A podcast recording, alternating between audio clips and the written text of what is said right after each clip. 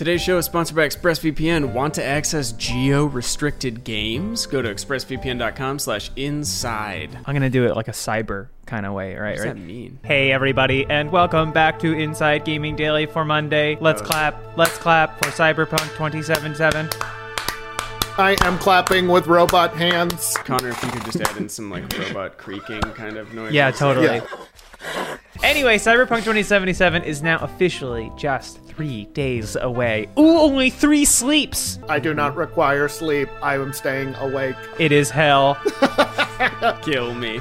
Kill me. So yeah, it is still really happening. Developer CD Projekt Red tweeted this morning that the game is up for preloading on their good old game store starting right now. But here's an even better sign that the game's actually releasing 100% for real Thursday. Reviews are here. The embargo actually just lifted before we started recording today. I had to completely rewrite the daily on the fly. so if it's bad, it's not the edit. Right, Yeah. it's the writer. But so far, the game, a very healthy 91 on Metacritic. I feel like that's very good, but not all time great scores, so maybe a little review controversy already. And RIP to anyone who gave it less than like a 97 because Yes. they are getting death threats right now. We're curious as to what CD Projekt Red thinks of these scores because they've told investors that they're definitely paying attention. Back in October, in a recent earnings call with analysts, CD Projekt Red's vice president of business development, Michael Nowakowski, was asked about their expectations for Cyberpunk, and he gave some pretty candid answers. He said that when it comes to Metacritic, we continuously aim at a 90 plus game, so nothing has changed here. This remains the goal. You know they wanted, like, secretly, like, over a 95. All right, let's get to what the critics thought. And we should note reviews still trickling in, and we haven't seen many reviews from the big outlets yet.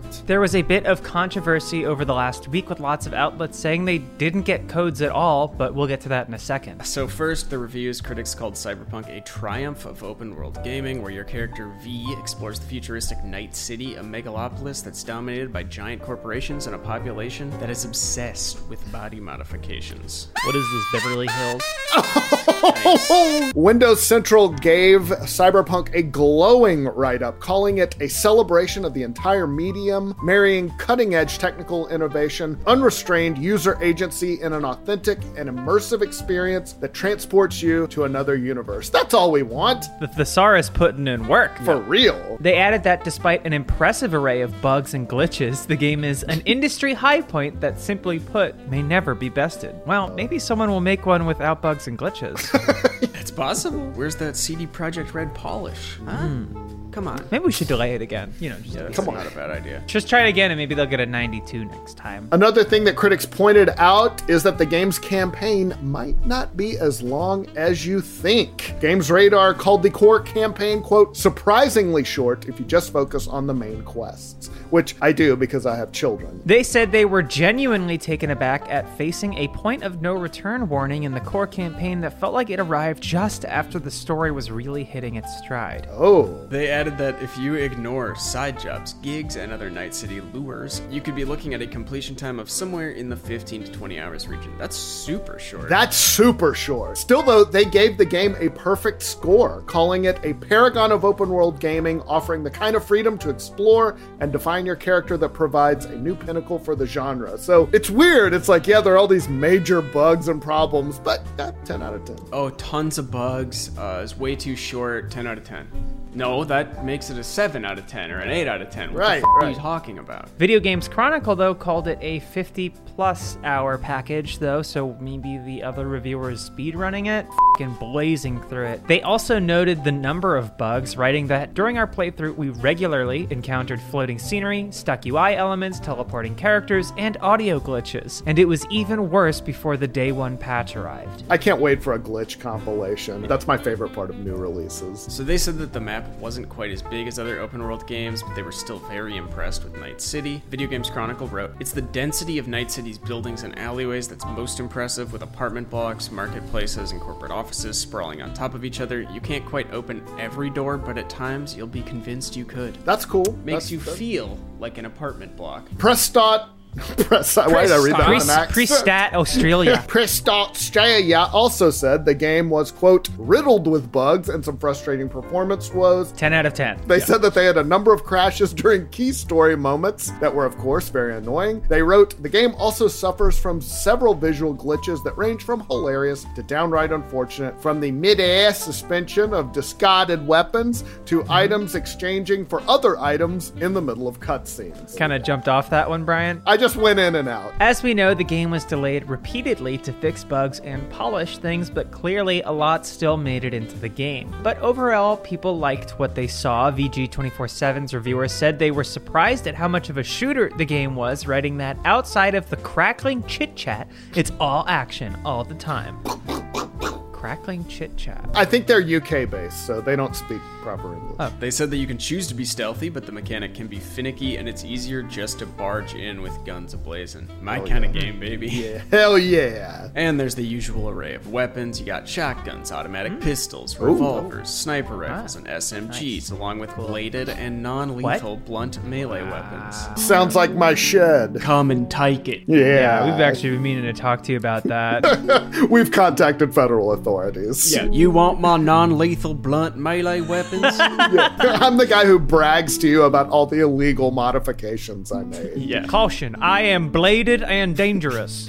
And of course, speaking of augmentations, there's a lot that you can do to your weapons. In Cyberpunk, VG247 wrote that through expensive augmentations, you can make yourself a weapon able to jump higher or chop people to mincemeat with just your bare hands. So there's genuinely a huge amount of choice, and practically every weapon at your disposal feels well designed in terms of booming sound, futuristic look, and weighted heft. Run faster, mince people. Not everybody loved it though. GamesBeat's Jeff Grubb was a bit more lukewarm on Cyberpunk, writing that Cyberpunk promised the next generation of choice, simulation, and interactivity. But instead, CD Projekt Red delivered a big budget thrill ride with entertaining quests in a thriving setting. Boo! Nobody likes hmm. that. You know what else is thriving?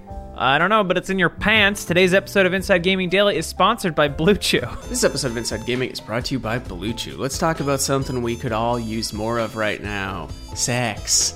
Now, guys, fellas, you can increase your performance, get that extra confidence in bed. BlueChew.com. Blue like the color blue. Blue Chew brings you the first chewable with the same FDA approved active ingredients as Viagra and Cialis. You can take them anytime, day or night, even on a full stomach, so you can be ready whenever an opportunity arises. Blue Chew is made in the USA. It's prescribed online by licensed physicians, so you do not have to go to the doctor or wait in line. It's even cheaper than a pharmacy, and they prepare and ship it right to you in a discreet package. No awkwardness, you don't even have to leave your house. If you could benefit from more confidence where it counts, Blue Chew is the fast and easy way to enhance your performance. Right now, we got a special deal for our listeners. You go to bluechew.com, get your first shipment free when you use our special promo code Inside Gaming. You just pay $5 shipping. Again, B L U E Chew.com, promo code Inside Gaming to try it free. Blue Chew is the better, cheaper choice. So please, please, we're begging you. Use our promo code InsideGaming at BlueChew.com. Thank you, Blue Chew, for sponsoring today's show. So, Grubb also added a lot of the game is just there to look good, and that's fine, but it means I don't want to spend a lot of time wandering around the world. If the environment primarily exists to look dope in the background while I'm doing the quests, then I'll probably mostly stick to the main story, see what happens, and then bounce. Dope, dope. Laying on the lingo a little thick there. I- Grubman's a cool guy, He's actually. Cool, man. man. That's a how do you do, fellow kids. Meanwhile, you might have noticed that we aren't including reviews from some of the biggest outlets, and that's because there weren't that many. A lots of journalists noted that they just didn't get codes for the game. Forbes writer Dave Thier wrote recently that code distribution seems a little scattered for this game. He added that I have yet to receive a code, and I know that a lot of other people are likely in the same boat. The review aggregator site OpenCritic also seemed to confirm that too. They tweeted, We are also seeing very limited Cyberpunk 2077 review copies. We are not publishing a specific embargo time because we cannot get enough publications to verify it because so few have received received codes. Maybe they were a little concerned about the final state of the game and didn't want to get knocked for all the bugs. Obviously, it's something that they'll fix in the days and weeks ahead, but they were probably a little sensitive about the issues. Bugs aside, the game it's a, a 91 is still a good, a very very good review score. Yeah. The game is going to sell no matter what. Bloomberg said that analysts are expecting the game to sell nearly 30 million copies in its first year, which would make it one of the best selling games of all time. Reviews are in. Uh, most of us will be playing it in a few days, no matter what those stuffy critics think. in their ivory towers. I wish I could game in an ivory tower. That would be That would tight. be cool. I would have that guy who's got like the weird ridge on his head from Yes. the ivory tower in Neverending Story. He'd be there. Is he cool? Yeah, he's cool. Can he hang? Is he dope? Is he Is he dead? dope? Is he dope, dude? He's Does he awesome. fit in with the dope scenery? Also, all of that slang is like 15 to 20 years old. Hey, fellow Gen Xers. Yes.